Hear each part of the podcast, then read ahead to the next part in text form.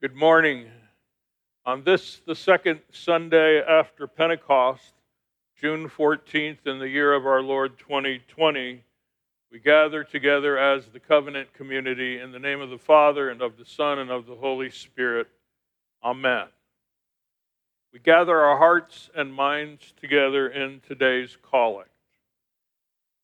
Keep, O Lord, your household, the church, in your steadfast faith, and love, that through your grace we may proclaim your truth with boldness and minister your justice with compassion for the sake of our Savior Jesus Christ, who lives and reigns with you and the Holy Spirit, one God, now and forever. Amen. During the Sundays after Pentecost this year, we will turn our attention to our ongoing study of John's first epistle. We have entitled this series, This is the Life. Jesus said in Mark chapter 8, verses 34 through 35, If anyone would come after me, let him deny himself and take up his cross and follow me. For whoever would save his life will lose it, but whoever loses his life for my sake and the gospel's will save it. The believer is to participate in an active deconstruction of their life as they knew it, and in so doing, find another life. What does that life look like? In John's first epistle, his subject matter seems to revolve around three themes life, light, and love. So we're going to pick up where we last left off on February 23rd by reading a passage found in the book of First John, chapter 3, verses 4 through 10. A reading from the first letter of St. John. Everyone who makes a practice of sinning also practices lawlessness. Sin is lawlessness. You know that he appeared in order to take away sins, and in him there is no sin. No one who abides in him keeps on sinning. No one who keeps on sinning has either seen him or known him. Little children, let no one deceive you. Whoever practices righteousness is righteous as he is righteous. Whoever makes a practice of sinning is of the devil, for the devil has been sinning from the beginning. The reason the Son of God appeared was to destroy the works of the devil. No one born of God makes a practice of sinning, for God's seed abides in him, and he cannot keep on sinning because he has been born of God. By this it is evident who are the children of God and who are the children of the devil. Whoever does not practice righteousness is not of God, nor is the one who does not love his brother.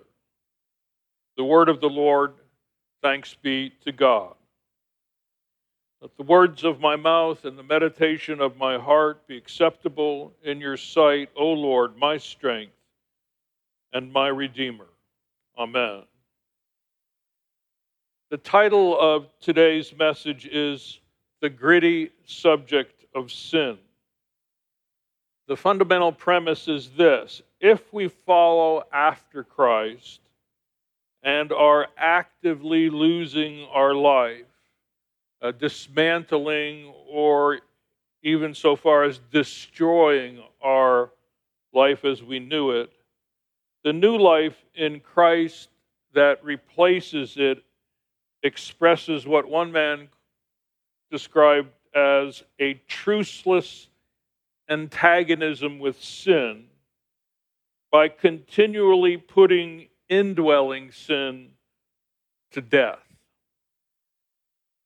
The emphatic teaching of this passage can be quite disconcerting. John seems to be making statements that he considers non debatable, non negotiable truisms. His use of repetitive words and phrases, uh, they seem to pummel us into submission. To John, this gritty subject of sin and what he has to say about it is not a subject that's up for discussion. He is militating against those who are trying to deceive his readers and is calling for clarity, making sure the trumpet delivers a certain sound. In verse 4 of our text today, he begins by saying, Everyone, meaning that no one is excluded. No one can politely excuse themselves from this lecture by pleading, Well, this doesn't really apply to me. And then he repeats the phrase, no one, four times, twice in verse 6, and once each, each in verse 7 and in verse 9. The emphasis is similar to a person saying, no way.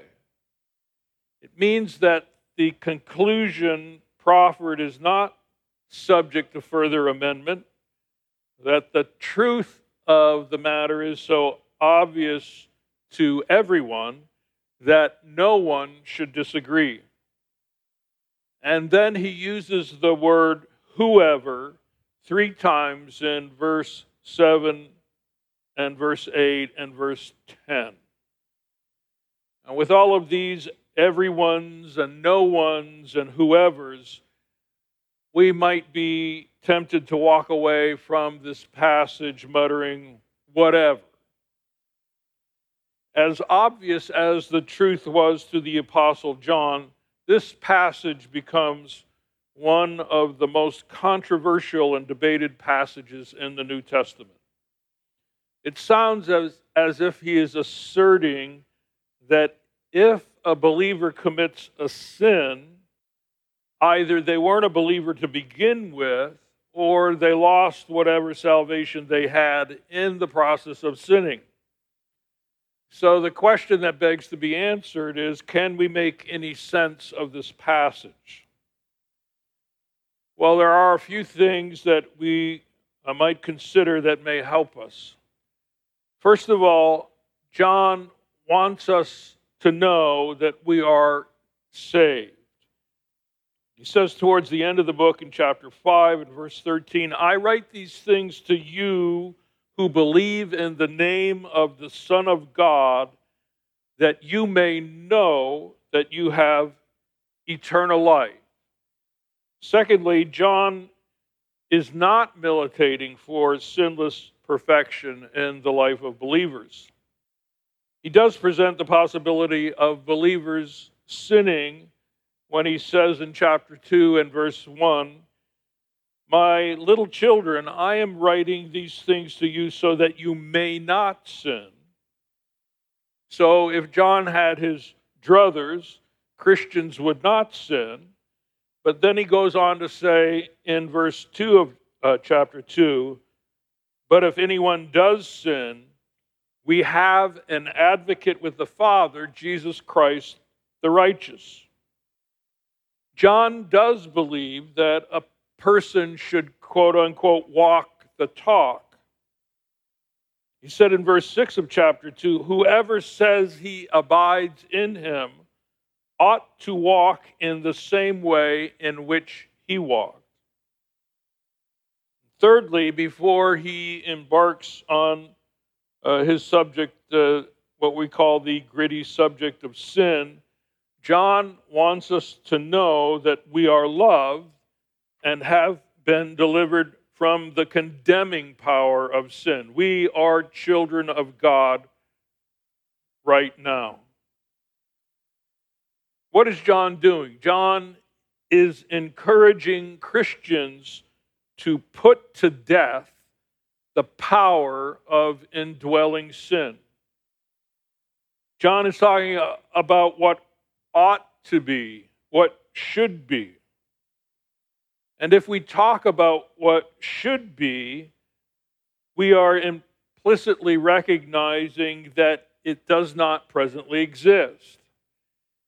In the same way, the apostle Peter, talking about the coming end of the age, says in 2 Peter chapter 3 and verse 11, since all these things are thus to be dissolved, what sort of people ought you to be in lives of holiness and godliness?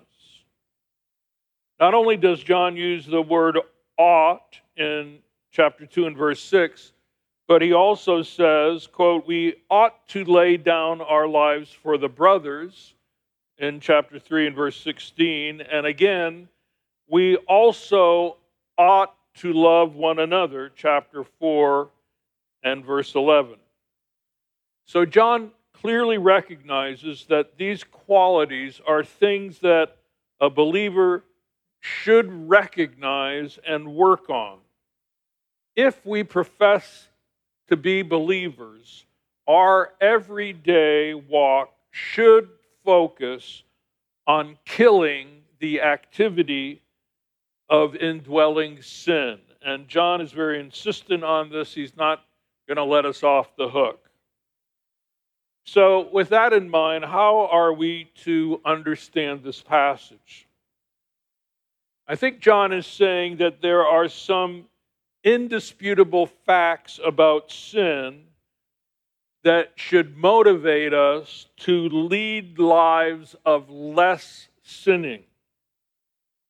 We know, he says in chapter 3 and verse 5, that the very purpose of the incarnation was to take away our sins to provide a covering or a propitiation for sin.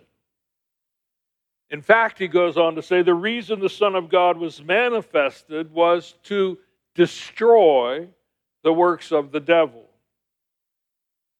We know that all sin has Satan's fingerprints on it. John is characteristically, definitely calling us out. He's calling us out to come over and stand up and to be counted on the Lord's side. He also declares that a believer has been born of God, that a new life principle has been planted in the believer by virtue of the new birth. The language is specific. A divine insemination has transpired.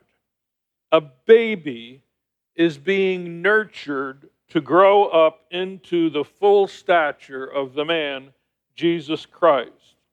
Believers, John says, are to practice righteousness.